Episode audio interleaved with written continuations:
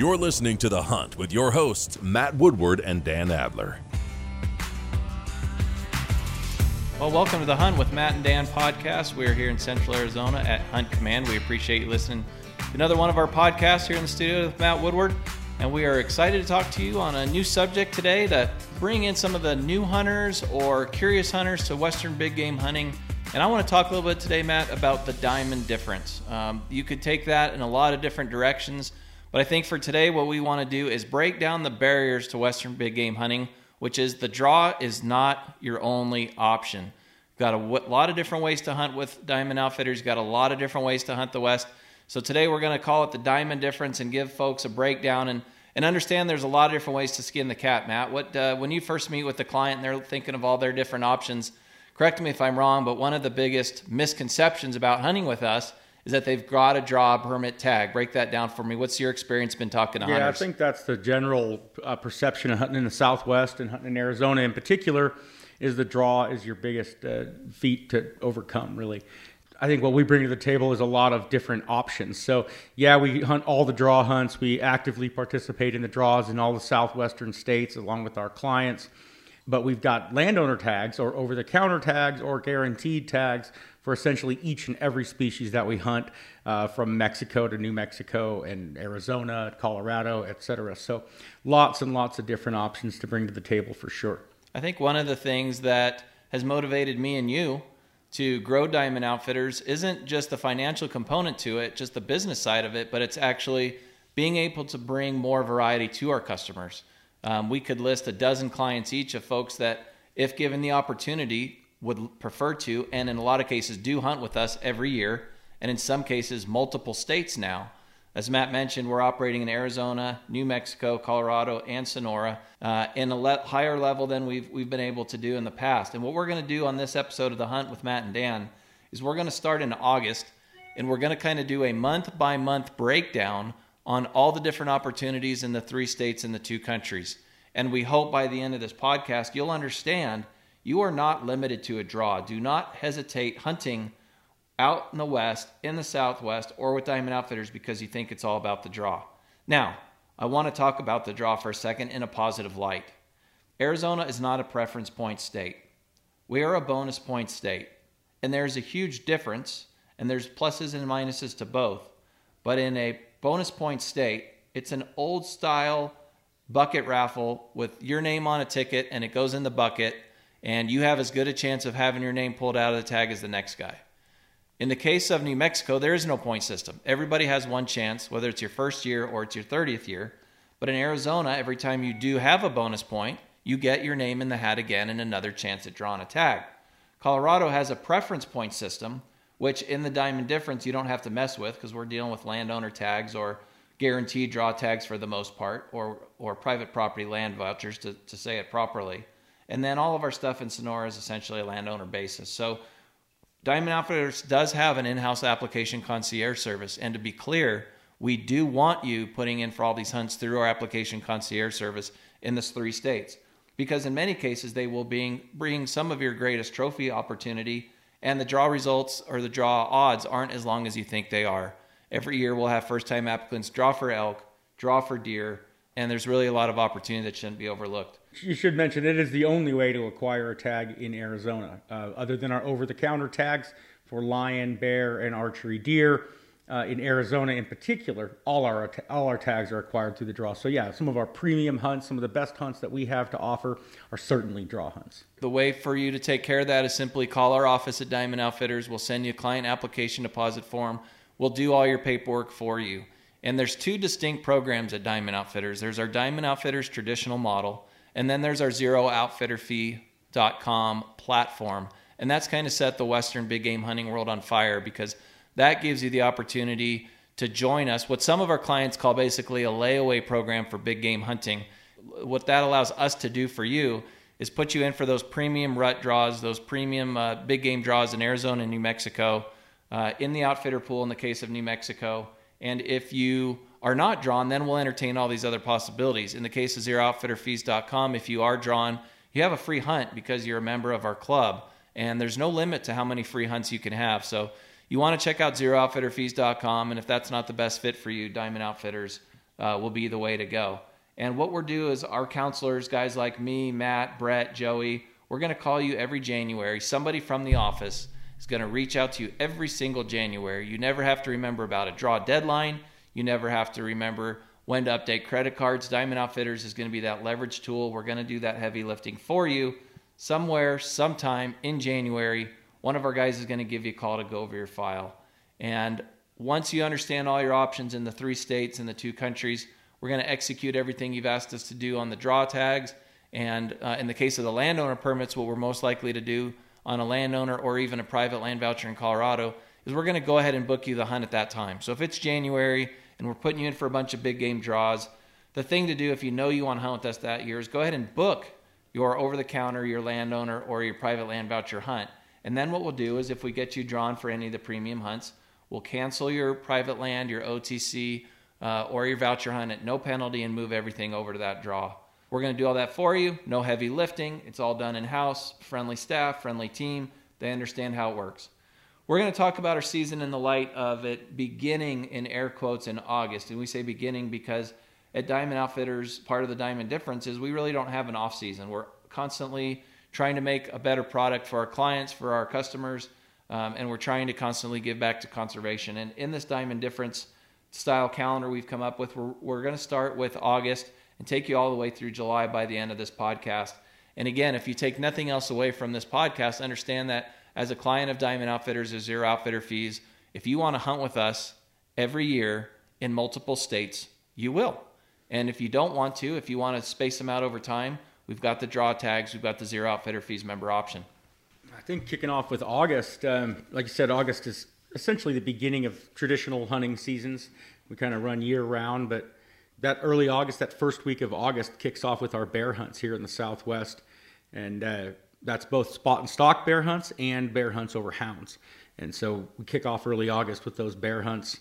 It just gets busier from there. The rest of August uh, consists of some archery antelope offerings, uh, both draw hunts, over the counter uh, landowner tags, guaranteed landowner tags for, for archery antelope, transitioning into rifle antelope and archery deer in southern Arizona there in the latter part of, of August. So, kicking off August, uh, kicking off our season really with bear, deer, and antelope. And on deer, for that matter, that's actually Coues deer, uh, archery Coues deer, uh, archery Coues whitetail in southern and central Arizona. Archery mule deer hunts for with desert mule deer options and our northern Arizona Kaibab offerings up there, those draw archery hunts north of the Grand Canyon. August kicks off really busy with those three species. Uh, and we continue those hunts, those August hunts really transition over that first week of September as well. So those same hunts, uh, antelope and archery deer and bear, all roll into early September. And then, of course, uh, what September is famous for, uh, elk season kicks off there in all of our southwestern states. I think what's kind of cool, Matt, about having an early August bear season, and, and every year that, that starting date will float, but it's generally a Friday in Arizona. And uh, I think this year it's going to be somewhere around the 6th. Uh, I think what's kind of cool about that hunt is, as hot as it is outside, the bear hunting can be hotter. And one of the reasons for that is there's no other hunts going on, essentially, no other hunts in the state. If you're a big black bear fanatic that time of year, what you're hoping for is a, a good prickly pear bloom. Uh, and I like to call it bears in the pears and there's two distinct bear seasons actually in August one that kicks off around the 6th, and the second one that comes back in around the 20th. And again, it fluctuates a little bit from year to year. It'll be on that Friday. One of the most popular offerings for our clients on that second, what I'm calling the second bear season, uh, is that that's when mountain lion comes back in. And so this is going to be really attractive to those guys that want to hunt with hounds come that August 20th option. And again, folks, this is all over the counter. You can do a combination black bear mountain lion hunt on the second uh, bear offering in August and you've got the whole woods to yourself essentially as a bear hunter on the first hunt. So don't let the fact that it's super hot scare you away. Yeah, you're going to torture yourself a little bit, especially if you're doing a desert hunt. It's not going to be 80 degrees. It's not going to be 90 degrees. It's almost assuredly going to be 100 degrees. And with a little bit of luck and a whole lot of God, you're going to get some monsoon on that hunt. But you could be sitting water if you're not hunting it with dogs, and that's going to be a really effective way. And you're going to be glassing bears in the pears. Both Matt and I have some experience with that, and a lot of the guys on the team. In fact, there's a few guys on the team that would probably rather do bears in the pears than elk or Coues deer yeah. like you and I love yep. so much. Yeah, another thing about that August deer hunt as well. When you get into that latter part of August, that can be turned into a combination hunt as well. We've got a few guys doing archery, bear, and deer combinations, predominantly over water. Uh, there is some spot and stock opportunities there, but I'd say that's mostly an August water hunt where you can do deer and archery bear combination as well. Yeah, I can think of a few guys the last couple years, Troy and Mike that hunted with Pat Foy and Joey Kay. Um, had awesome bear deer combo hunts, and that's a great point, Matt, because sometimes we'll focus on the bears and the pears, or we'll focus on the hound hunting option. But uh, if you're a hardcore deer hunter and you're coming out to sit water with us in Arizona on that August, early September hunt, I mean, let's review this. Not only can you have an over the counter deer for any antler deer in your pocket, but in a lot of units, you can also have a bear tag. You can have a Merriam's turkey tag. Mm-hmm. You can have a lion, lion tag, tag. And I'm forgetting one. In some units, even a javelina tag. Yeah, there is a few options. Yeah. So you can call it a deer hunt, which is the primary species for most of our clients. But the reality is, all four of those other species are over the counter. And it really does kick off kind of a safari fun component to it because hey, I flew all the way out here from Chicago or Miami or New York or whatever for a mule deer hunt, but man, these other four tags in my yeah. pocket are kind of burning a hole too. And now when that little crackle happens behind you, if something coming into the woods, shoot, you got five tags in your pocket. There's a decent chance whatever it is coming to your water, you're going to be able to shoot. Fair game, yeah. Pretty exciting. Uh, August, uh, for as hot as it is, as I said, the hunting can be even hotter. And uh, there's certainly some cooler weather hunts we're going to talk about, but don't overlook something just because it's uncomfortable. You know, one of the things I tell people, whether it's extreme heat or extreme cold, these critters don't have a choice. They're going to be out there, they're going to be available, and you want to use that weather to your advantage to understand their habit patterns, their feed patterns, their need for water, especially in a dry season like we've experienced in the Southwest the last couple years. So August is a pretty special month. It's obviously a time we're excited because we're we're anxious to be in the woods uh, with a big fall season ahead of us. And Matt said perfectly, you know, September rolls into what probably for some of the guys on the team, maybe myself included, is maybe our air quote favorite month, right? September is bugling elk in Arizona, in New Mexico, in Colorado. For some of the guys on the team that we talked about are their whole lives revolve around that bear hunt. You know, I think I can't speak for you, but for me, I think the bugle of the elk on that early archery and rifle and muzzleloader seasons in those three states, that's always going to be one that captivates me. That's always going to be one that captures my heart if I'm cherry picking a client over the course of a year, it's likely to be on one of those hunts. You know, going all the way back to old Chris Ledoux songs about the bugle the bull elk. Hard to beat that. Arizona's still the number one state in the West for, for screaming bulls. New Mexico, uh, along with Utah and Nevada, arguably go back and forth every couple years for second place. And then just incredible fun, high volume, high bugle archery and, and muzzleloader hunts um, that we offer in Colorado in September. Matt, when you think on these September hunts, I know uh, we don't want to overlook all the other species we're hunting, but I know some of your best memories are, are some uh, screaming bull hunts too. Absolutely, and we've got some uh, fantastic elk offerings uh, across the board, um, whether it be private land or public land, uh, unit wide and ranch only tags in uh, in New Mexico, uh, and and you know private land opportunities in Colorado, everything of course in Arizona that we do for the most part is all on public land. But yeah, September is just made for screaming elk. But not not to overlook though. Um, if we back up about two weeks before elk season and we get back to that early September, uh, that is prime time for Colorado mule deer. That's when you want to be in Colorado chasing big archery velvet mule deer. Uh, that season kicks off this year on September 2nd. So we'll have our Colorado crew up there. We'll be just uh, hard at it through early September, chasing those big bucks until the muzzleloader season in mid-September starts to roll around and, and we transition over to uh, archery elk there in the latter part of, uh, of September there in Colorado. Uh, and that, I'd say that the latter part of September, that's also about when we kick off Arizona archery elk. That starts about the same time. And in New Mexico, uh, we'll actually start a little bit earlier with some earlier season offerings. Um, there in early September as well. Lots and lots of different opportunities to uh, get in the field on guaranteed tags. And now at that time of year, we're also still hunting bears. There's still bear hunts going on. Uh, and we're still doing some of our antelope hunts. So, antelope hunts in New Mexico, our guaranteed landowner tag antelope hunts can be tied in to elk hunts. They can be standalone antelope hunts as well, conducted in September all of our antelope ranches in New Mexico are enrolled in the pronghorn conservation recognition program there uh, in New Mexico, which allows us really flexible season dates. So we can essentially hunt antelope. Uh, we m- keep mentioning it for these different months, but we can essentially hunt antelope from the middle of August through the end of the year. So we're going to conduct those over the counter, excuse me, I should say landowner uh, guaranteed tag antelope hunts in the latter part of August, all of September, into October and could be done as late as, as November. Uh, so lots of options there. At the same time that we're hunting elk in early October on our private land in New Mexico, uh, those guys are capitalizing on the opportunity to hunt oryx as well. During uh, the early half, first part of October, while we're hunting elk, the elk hunters uh, will actually take some oryx and then we'll stick around and do some antelope and oryx specific hunts in that second two weeks or so of October, uh, say like the 6th through the 18th or so, that mid October timeframe.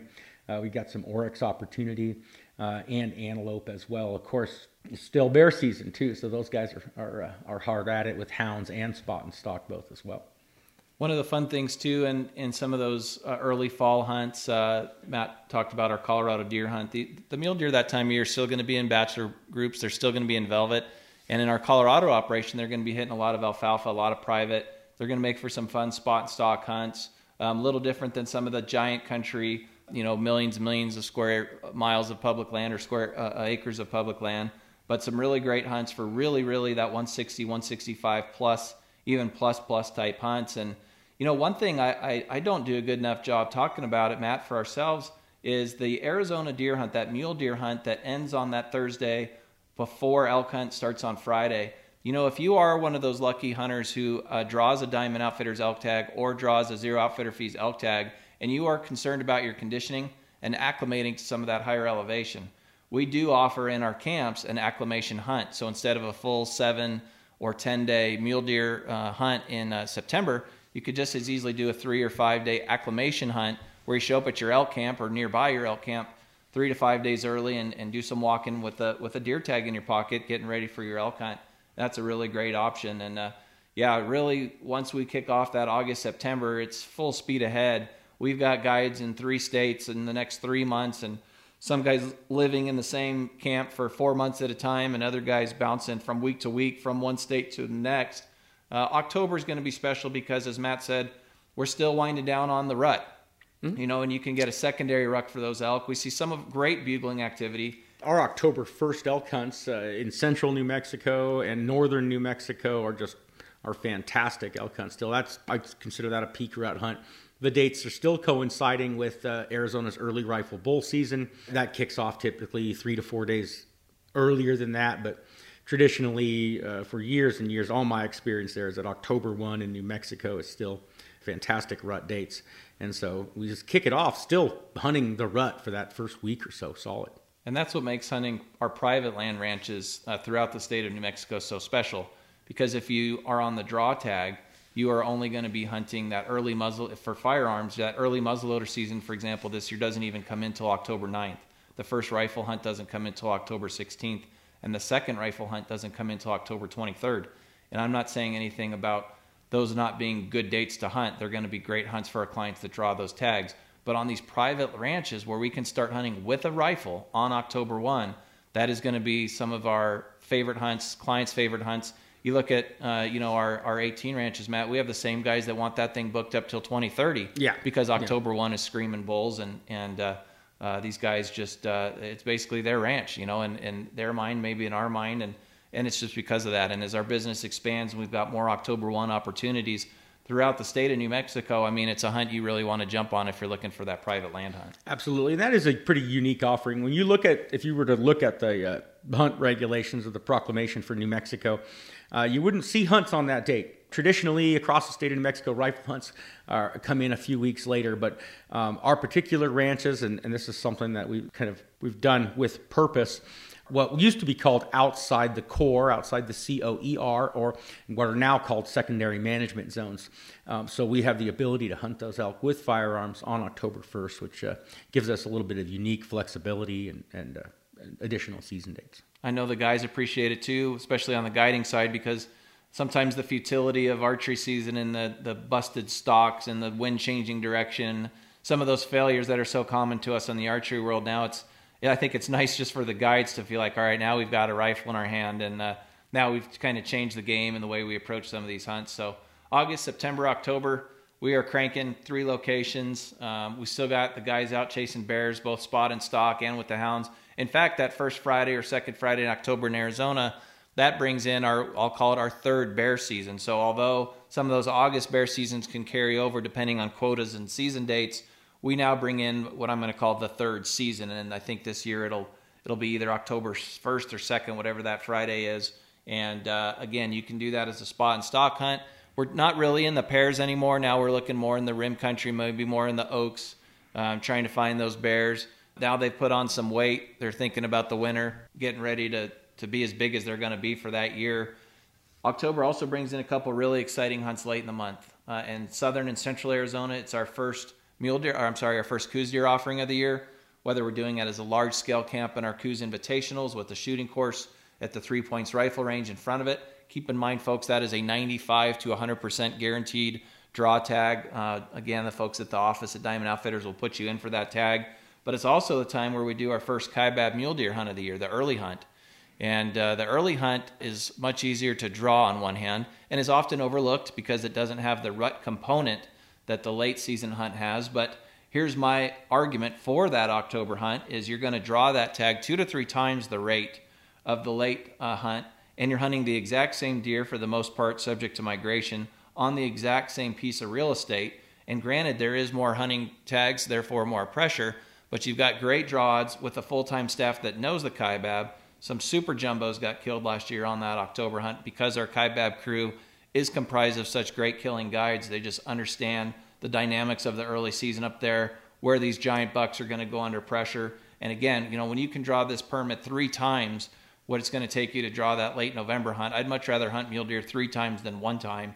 And uh, nobody does it better than the diamond guys up there absolutely, on the on the Kaibab Absolutely, world class, world class and that early hunt, that being that latter part of October, 22nd, 24th, somewhere in that ballpark. That's a busy time for us because we've got a lot of other hunts kicking off. Now, just prior to that, though, uh, we've got those guaranteed tags in uh, Colorado for elk. We've got an October 16th elk hunt that uh, occupies kind of the center of October. So if a guy wants to get an elk hunt in there, easy to draw, essentially 100% draw uh, tags.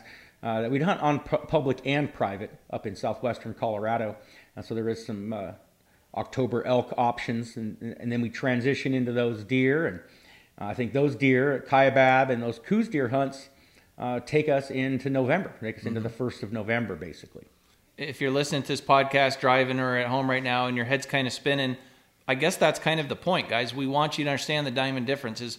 We want you to understand all these offerings because you can hunt with us. You can hunt Western big game hunting this year. You're not draw dependent.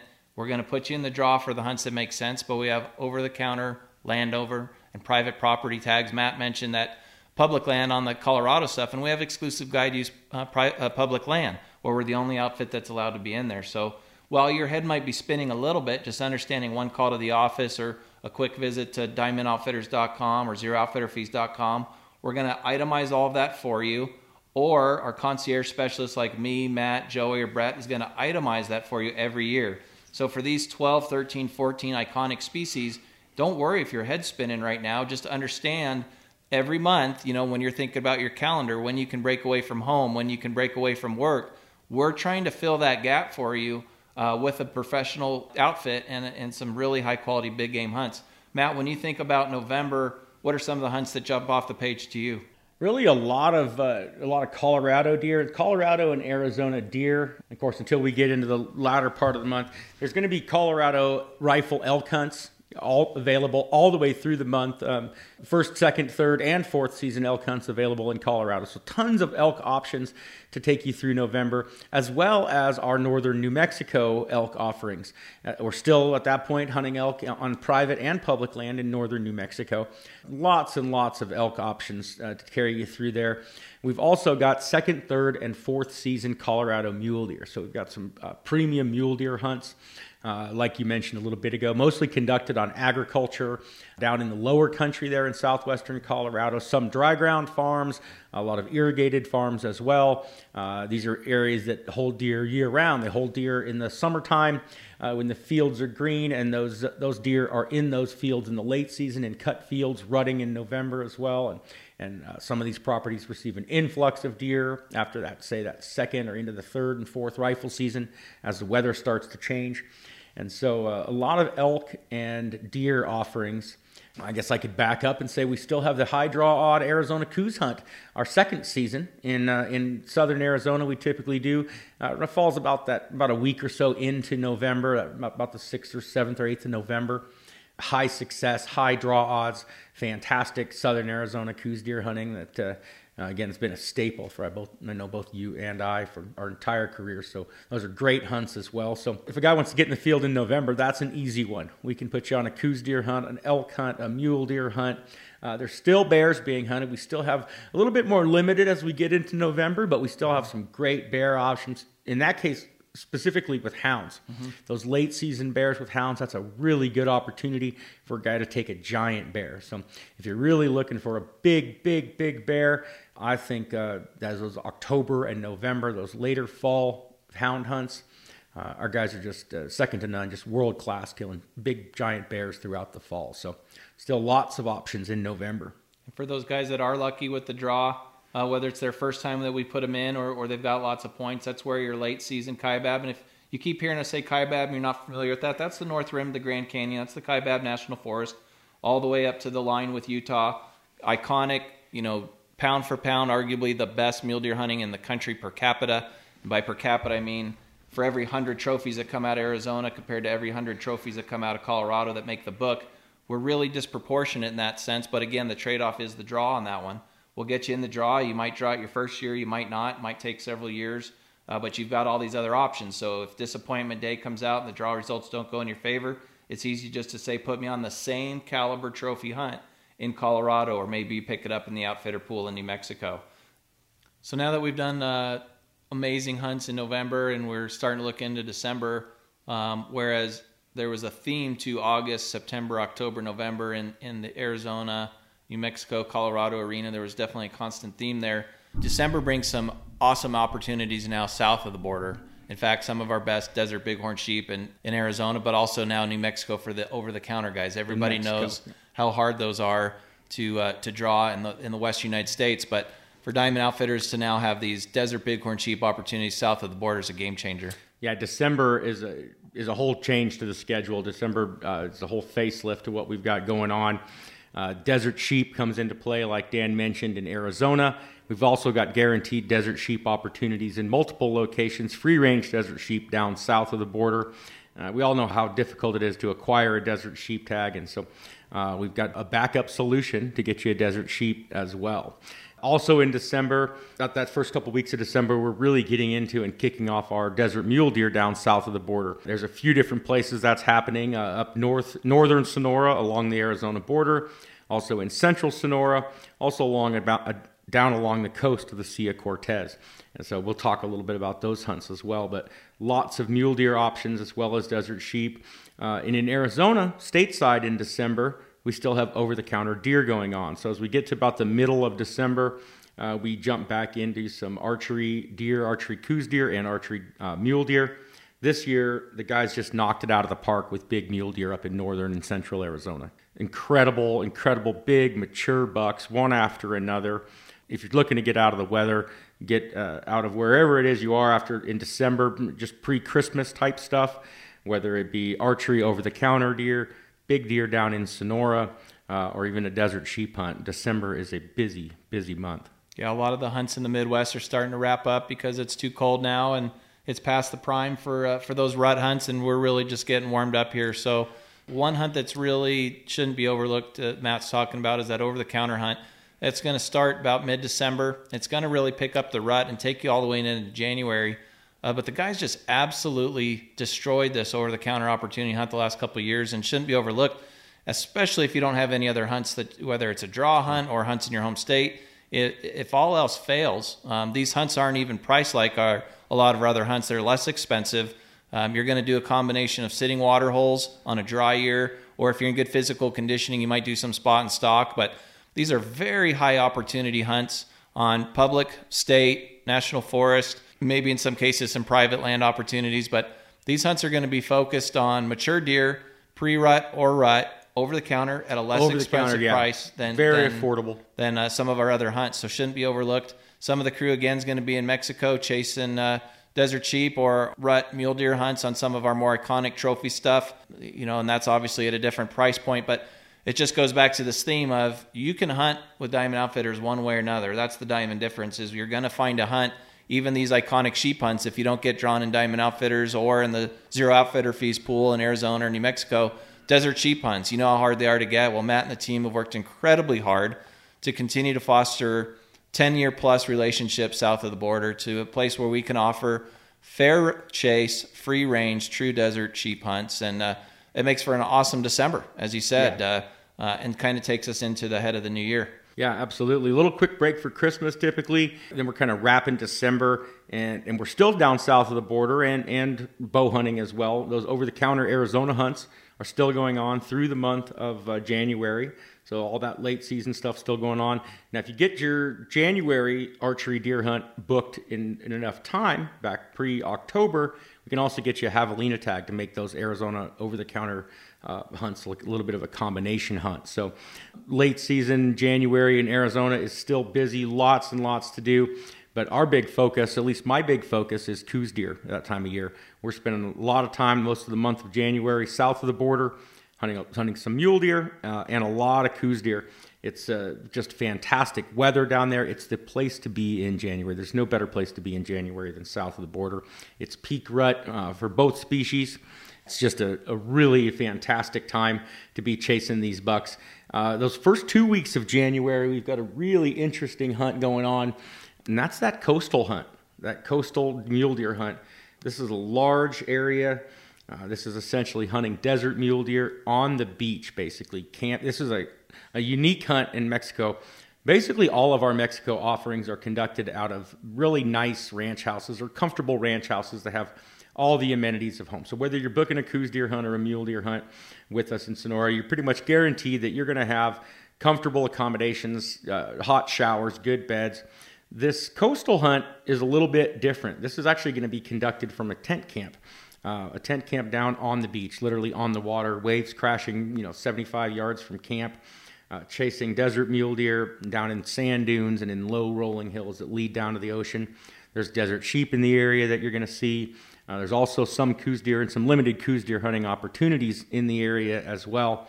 160 to 180 bucks with a chance at better big mature desert mule deer, dark horned desert bucks in the peak of the rut. And what better place to hunt them than on the beach? Yeah, I don't know why, Matt, but I want to call this the Kenny Chesney hunt option. Toes in the sand. I got the toes in the sand, you know, um, and no joke, folks. Uh, these hunts are so dialed. Hunter Smith uh, has been part of this program for several years and brought it to Diamond Outfitters with Cole Kemp this year. And it literally is, as Matt said, uh, when you're sleeping at night, uh, you're hearing the waves crash on the ocean, but you're still dreaming about mule deer because mm-hmm. Uh, after your ocean breakfast, oceanside breakfast, in, in your Kodiak canvas cabin tent, you're going to head up into the hills and then up into the mountains. There is some Coues deer around. You'll see the desert sheep, uh, but you're hunting in the rut, and that's the focus of this hunt.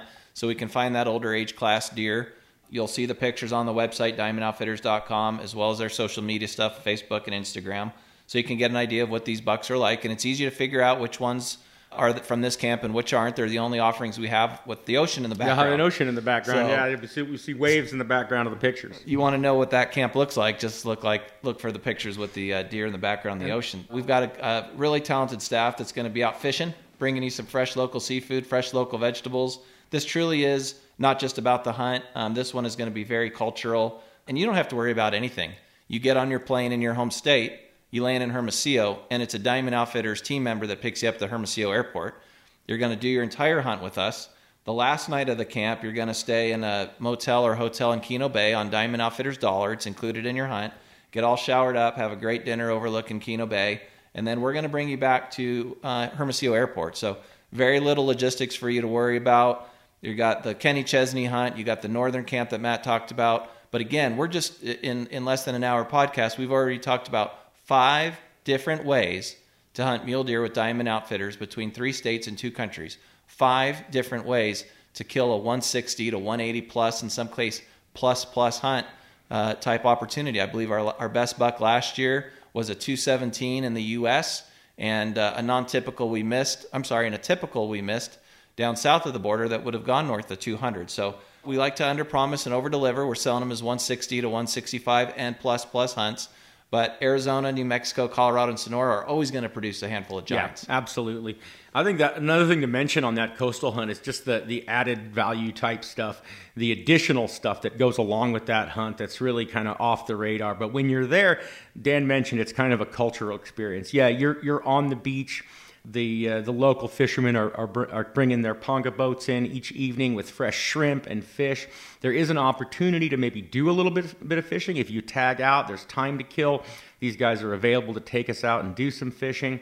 Um, this is a hunt that will bring a shotgun or two to camp as well. Uh, if you're a waterfowler, this, there's got amazing sea ducks, amazing waterfowl in this area. There's brant uh, and lots and lots of interesting sea ducks to hunt as well. So a little bit of value added type stuff that when we're down there and say a guy tags out in the first half of his hunt, uh, it's not just over. There's some time. There's some things to do to kill some time and have some fun and and just a really neat experience down on the beach there. And if you're anything like me or Matt, you've been blessed to do a lot of mule deer hunting in your life. Uh, the thought of this culture experience plus the opportunity to actually be camped physically on the beach I don't know, Matt. Maybe it's just me, but my first thought when Hunter and Cole and you were telling me about this was, well, this is a no-brainer for one because I would want to do this hunt. Yeah. You know, yeah. I, you've been on a lot of mule deer hunts. I've been on a lot of mule deer hunts, but I haven't done that hunt myself yet. And I'm thinking to myself, I might be doing that hunt, uh, you know, because that is that type of experience. It's totally unique as an experiential hunter. Do that hunt for myself. I think it's just a, a totally. It's not like any other hunt we offer and if you think about what our Colorado camp's going to look like that same time of year, it's buried under four feet of snow. But instead, here we're, we're fishing pongas after we tag out yep. of Mexico. Like I said, toes in the sand on the beach, beautiful weather. Uh, you're down in that in that environment. It's an environment that doesn't dip below freezing typically each year. Uh, it's very rare that it ever dips below 32 degrees Fahrenheit. So lows for the winter are typically going to be in the high 30s or 40s uh, as the annual low down there. So just fantastic weather and, and a really good place to spend some time uh, in January. When you call the office for that hunt, just tell them you want to book the uh, toes in the sand or the Kenny Chesney hunt. We'll know what you're talking about. Not to be overlooked though, in January, January is still prime time to be chasing lions. So the lion guys are super busy. While all these other hunts are going on and the teams are working diligently down in Mexico and on the coast and chasing Coues deer, uh, Mike and our houndsmen are up in Arizona uh, just on fire that time of year chasing lions. And so that's another really good time. Uh, they're not snow dependent. These guys uh, have got amazing dry ground lion dogs. And so sometimes we get a little bit lucky and get a little snow in the southwest in the wintertime, but uh, really not reliant on it at all in any way, shape, or form. And that's a good time to, to get on a lion hunt January, February, March.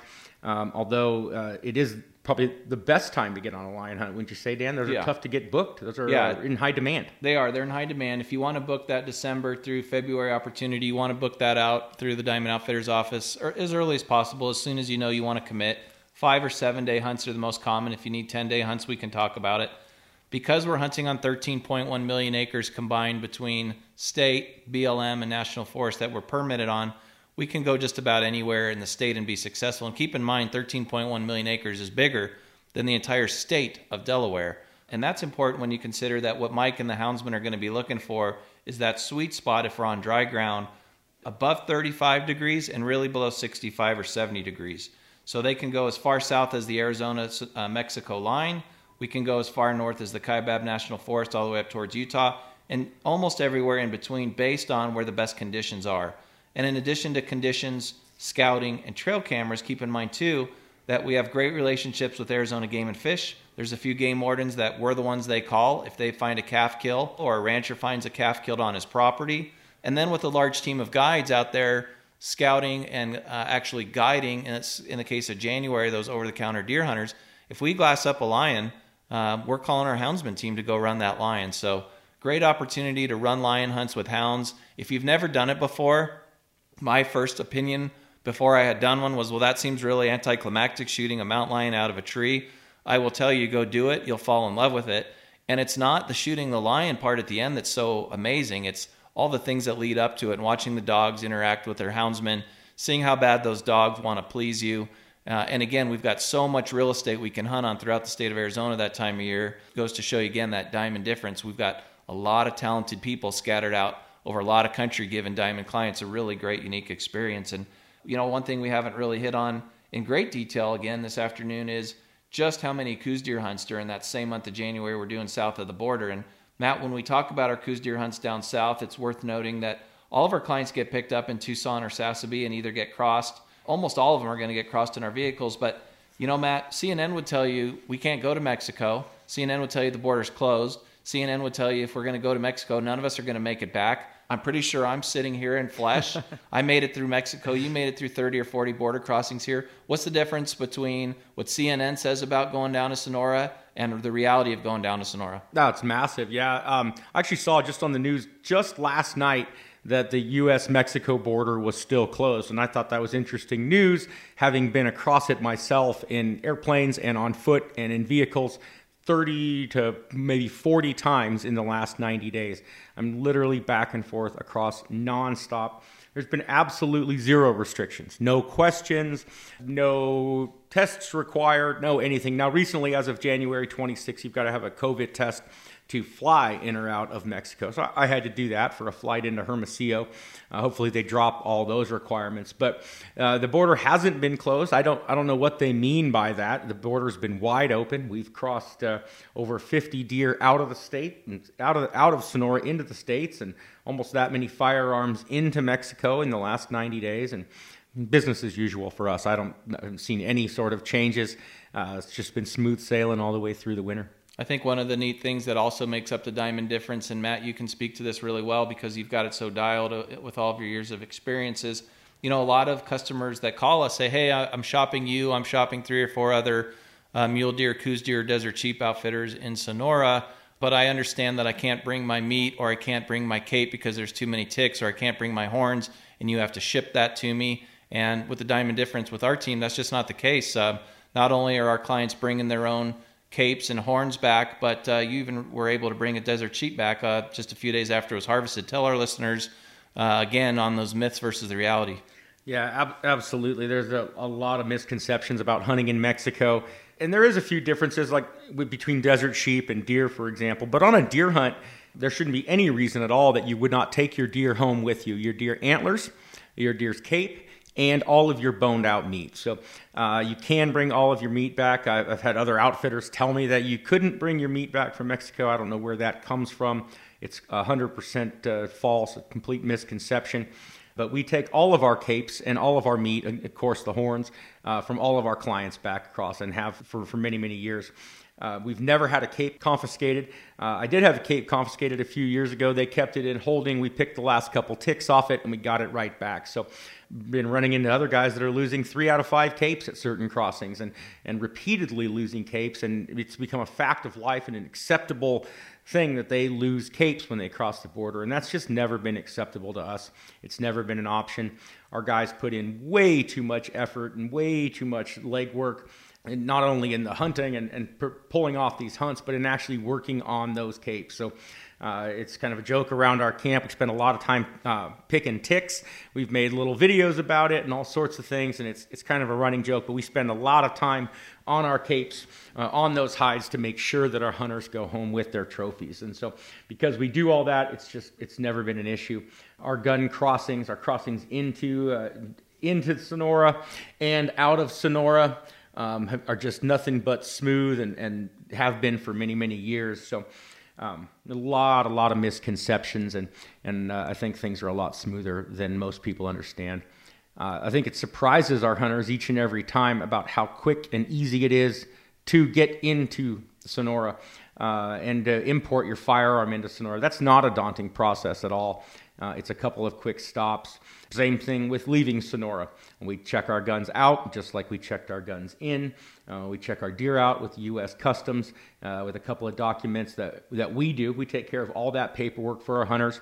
Of course, we take care of the gun permits pre season, uh, and then we take care of the import documents uh, when those deer are taken. And uh, we simply need a few signatures from our hunters, and those documents get handed over to U.S. Customs, and you waltz right through with your deer with 100% success with no problems at all. So, things like desert sheep do require CITES permits, and it's very common for those to be brokered through the border uh, and shipped through the border at a later date, sometimes uh, you know two or three months after your hunt. That's not uncommon at all. That's a very normal business practice down in Sonora. Although it can be done other ways. I was recently on a hunt with another outfitter, with Nayo Balderrama and his gang, and they had done a CITES permit in advance. And that CITES permit allowed us to walk a sheep across the border, um, I think uh, four days after it was taken. So that sheep was was taken. It was taken to Hermosillo. It was plugged. Uh, all the all the CITES documents were signed um, by Profepa and everything that everything needed to be taken care of down in Mexico. And it was a simple, about a five minute process at the border uh, to import that desert sheep. Uh, obviously, a, a, CITES animal, uh, the uh, Convention on International Trade of Endangered Species. Um, and so it's a lot more do- paperwork and documentation, but that's what we do. So that's uh, it, it makes it nice and simple and our, our team has got this down to a science. Um, we also have great relationships. You know, Matt's fostered these relationships over a lot of years with both our side on the customs side of it, the U.S. Fish and Wildlife Service, and then the Mexico side of it. Maybe not go so far as to say that these guys are our friends or our buddies, but they certainly recognize us, know who we are, know what we're doing, know that we do it right. Uh, if you're one of our clients, you know that we send you your paperwork. You know, guys, for, for next year in January, Mexico, uh, Coues deer, and, and uh, Mule Deer, I've already sent them their contracts and it's only March, and, and you guys have already sent back your firearms information. So it's easy for us to then take that information and, and get your firearms uh, permits processed. So, not something to shy away from. If you wanted to go hunt Mexico, uh, you can assure your wife and your kids everything's going to be fine. You're going to make it back. We're going to take good care of you. You're going to have a great hunt. You're going to be successful. I mean, if, if you ever wanted a 100% opportunity type hunt, you know, without jinxing ourselves, uh, if you don't get a Coues deer or mule deer with us in Sonora, there's usually a lot more to the story, and it probably has to do with more misses than hits. Uh, these are great hunts, private property, in some cases 180,000 square acres of uh, private property for us to hunt just Diamond Outfitters clients. And we will take, you know, just in January, if you look at Mexico Coues deer and mule deer, Arizona archery and lion, you know, between all of our camps, there's close to 80, 90 head of critters that are going to be taken just by Diamond Outfitters guides and clients in the month of January alone. And I, I venture to guess that for most outfitters in the United States, that's more they take in a year. We're going to do just in January, and that's not a criticism against anybody else. It's just a compliment to the team. And and after January, we start bringing things back to the U.S. We start getting our equipment cleaned up. You would uh, think maybe that we're done for the year. Now we have six months to twiddle our thumbs and have absolutely nothing to do. Uh, but if you know anything about the Diamond team, you know nothing could be further from the truth. March is uh, February and March, Matt. We're just another months where we got a lot of work to do. Maybe not as many big game hunters in camp, but there's still big game hunts going on, and now it's preparation time too. Absolutely. February, for example, um, my carryover in February, I continued those January hunts and actually hunted till about the 14th or so of February, till about Valentine's Day. So we do have some carryover and some deer hunting opportunities, specifically Coues deer in early February. But that is also a huge month for lions. The Arizona guys are super busy. They're hunting lions pretty much every day of the month that time of year. The weather is prime, so it opens up a lot of ground temperature wise and, and conditions wise. Opens up a lot of areas to chase lions and hunt lions in. So February is really busy with lions. Uh, no, this was a little bit of an unusual year. Normally, Dan and I would be doing shows and things like that. I'd be on the show circuit in February. But with COVID and everything, and this year we had not a lot of shows, which has actually kept us in the field a little bit of additional time. But of course, sheep season down in south of the border in Sonora is still open, so there is an opportunity to do those desert sheep hunts in February and even into March as well. But uh, spring is still busy, lots of lions to hunt, and there is some javelina hunts as well. But um, lions and, and wrapping up deer and sheep and such really just takes us into March. We open up some new opportunities in March. It's of course still lion season. Arizona spring bear hunts will kick off then. So there's some spot and stock non hound hunts. That's the spring bear hunting in Arizona is conducted only spot and stock. So there's some bear hunting opportunities. And uh, we also jump back to New Mexico that time of year and begin to chase some oryx. So those free range oryx, they're off range oryx, off the missile range. Uh, these are private land oryx hunts. Uh, I think we touched on these a little bit ago. We have the ability to offer these oryx hunts any month of the year on private land. So on private, these are an over-the-counter tag. It's not a, a hard to draw tag like the missile range tags that you've heard about, the once in a lifetime tags. Uh, our oryx hunts are over the counter, and a guy can come shoot an oryx every single year if he'd like. So we can offer those hunts year round. We like to do them in the spring, and that's mostly a scheduling thing for us.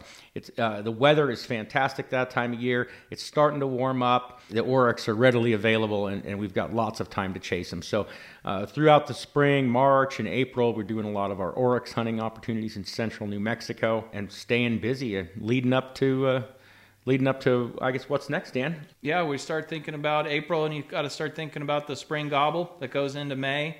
Uh, we've still got some bear hunts going on for the spot and stock guys, and these oryx can't be overlooked. And I hope within the next six to 12 months to be able to offer aoudad hunts that time of year to our Diamond Outfitters family as well. Uh, these oryx have a really, really neat history. As Matt said, this is not the once in a lifetime hunt that you can't do once you've had that permit there on the White Sands. This is private property that we've nurtured, Matt's nurtured, especially uh, if you do some of our Unit 18 elk or antelope hunts with us, you'll know some of these areas we're hunting for oryx. But these are naturally occurring oryx that were brought over, I believe, in the 1950s by the New Mexico governor. Uh, the same time, he brought in the ibex, same time he brought in some of these aoudad, with the idea in mind of hunting for himself, for one, and also the citizens of New Mexico. And uh, they've got a pretty neat history on them. They've expanded to our ranches. Yeah, they, they put, put them in there originally to kind of create some hunting opportunities.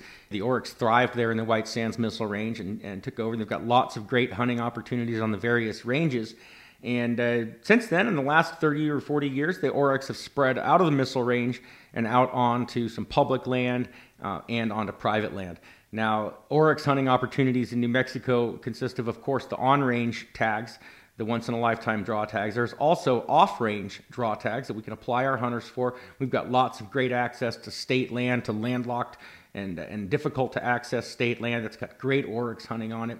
So there's Oryx draw tags to apply for. I think 80 of those each month, about eight months of the year or so, uh, eight or nine months of the year. But our big uh, offering there, the thing that we really specialize in, is that private land tag. And the best thing about that is that you can get that private land tag over the counter. Essentially, it's purchased on your phone on site. Uh, those tags are good for a calendar month. So we never want to schedule or can't schedule a hunt over the end of a month. It's good for a certain month. And so you can't hunt basically over two months, the end of a month into the next month. That's about the only scheduling hang up there, but lots of opportunity to schedule and, and do those oryx hunts. The only time we really don't do a lot of those oryx hunts um, and, and, don't necessarily offer them is just the, the dead heat of summer, and I think that's just a, a weather issue. We've not, not done a lot of oryx hunting um, in, say, June and July to date, mostly just because it's warm out. Well, and this guy doesn't like rattlesnakes, so you can have yeah, right. in July can... and August. um, so if you're trying to figure out what we're saying, if you've not heard of oryx before, uh, these are also known as gemsbuck. They're about the size of a large cow elk. Uh, this is not an antlered animal. This is a horned animal. This is an antelope family member that originates from Africa. One of the things that if you don't know anything about oryx or gemsbuck is this is not the scimitar horned oryx. This is a totally different species. They're cousins. And this particular oryx is also known by our hunters who've hunted it before arguably is one of the greatest uh, table fare of, of any animal you can Absolutely. harvest uh, in the United States. It's it's right up there at the top of the list. So uh, we'll offer anywhere from six to eight oryx hunts a year. Hope to be expanding that uh, over time, and again, hopefully by the this time next year, doing this podcast, or maybe even sooner, we'll have a lot of aoudad opportunities as well for for the Diamond Outfitters family.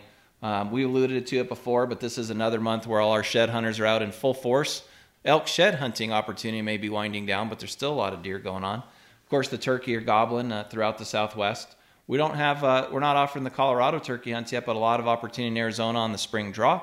And uh, this is when we'll do those over the counter, highly desirable turkey tags in New Mexico. One nice thing about New Mexico is they offer two toms, uh, whereas Arizona's draw is for one.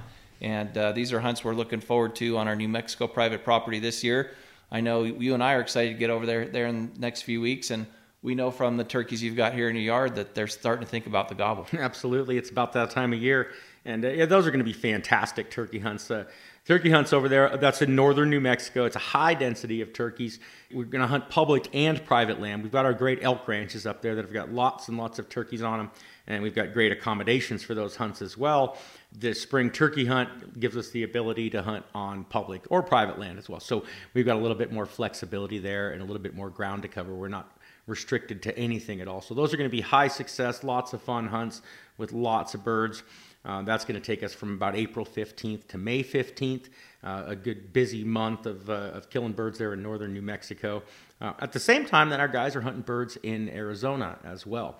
Uh, we do have some limited Gould's turkey hunting in Arizona, some, some draw hunts in southern Arizona uh, for the Mexican subspecies of wild turkey, the Gould's, uh, in addition to hunting Merriam's uh, throughout the state uh, on draw and over the counter tags uh, in Arizona.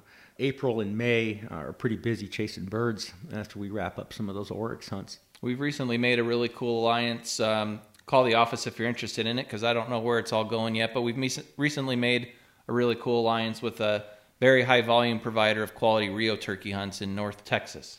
And uh, we have two different groups of clients this year that are coming to do a turkey hunt with Diamond Outfitters for three days. Then they've got about a four and a half hour drive, so a leisurely drive uh, uh, into North Texas where they'll be uh, hunting Rios near Wheeler for three days as well. So if you're looking to finish off those slams, this is a way to literally kill two birds with one stone. Sometimes I make myself laugh. But uh, anyways, that's kind of how our May's going to wrap up. June and July is going to be a lot of scouting. We're going to have our commissioner elk tags, maybe a couple other commissioner tags that are relevant that time of year. And also, um, would be remiss not to mention, this is a good time of year if you've been wanting us to do one of our Best of the West long range hunting and ethics class, either out with us at one of our ranges or maybe uh, in your hometown or your home state or on your private range. This is a good time of year for us to uh, make it out, do a Best of the West long, long range hunting and ethics class with you. So there is no off season, Matt. Uh, this really is a year round gig. We didn't even say one word about the amazing job and the seasonality of the staff that does all of your hunting applications for the three states over five different draw periods throughout the year. So we are the outfitter that never sleeps. There's a lot of great outfitters out there, uh, but uh, certainly proud of our team. And as you've seen today throughout the course of this podcast, there really is a diamond difference. We do things at a different level. We think about things at a different level. There's a lot of great outfitters out there. We're just one of them. And uh, it's hard to find that diamond difference. It's hard to be able to say, if you don't get your elk tag, your antelope tag, your mule deer tag, your Coues deer tag, your oryx tag, your Gould's tag, your Merriam's tag, um, your desert sheep tag, or your lion tag in a draw, we'll it. just take you over the counter. We've got it. Yeah, yeah we've got it. And I, I think that that is the big diamond difference, and it's the reason that we've all kind of joined forces to create what it is that we've got going on today. If you want to hunt out west, if you want to hunt uh, over the course of your hunting career, you want to hunt a bear and a lion, and you want to kill a big bull elk, and you want to kill an archery elk and an antelope and mule deer and Coues deer, desert muleys, rocky, rocky mountain muleys, whatever the case may be, um, you can stick with us essentially and go with guys you trust. If you come on a elk hunt with us and you have a great time and you make some friends and we develop that relationship, you can come back and know what you're getting into on that mule deer hunt, that Coues deer hunt, that bear hunt. Know with your, you know, we've got all those opportunities kind of wrapped up into one outfit. We look forward to the opportunity to serving you uh, you can check us out online at diamondoutfitters.com or zerooutfitterfees.com. You can call the office at 520-730-8147. You can catch us on Facebook or Instagram. We certainly appreciate you joining us for this episode of the Hunt with Matt and Dan podcast. We are at Hunt Command, Central Arizona. It's a beautiful spring day. Looking forward to getting out in the woods with you. And thanks so much for listening to our podcast. Make sure to tell a friend or two, and we'll see you in the woods. Thanks, and hunt safe. The Hunt with Matt and Dan is brought to you by Zero Outfitter Fees, the Wild Sheep Foundation, and Diamond Property Group.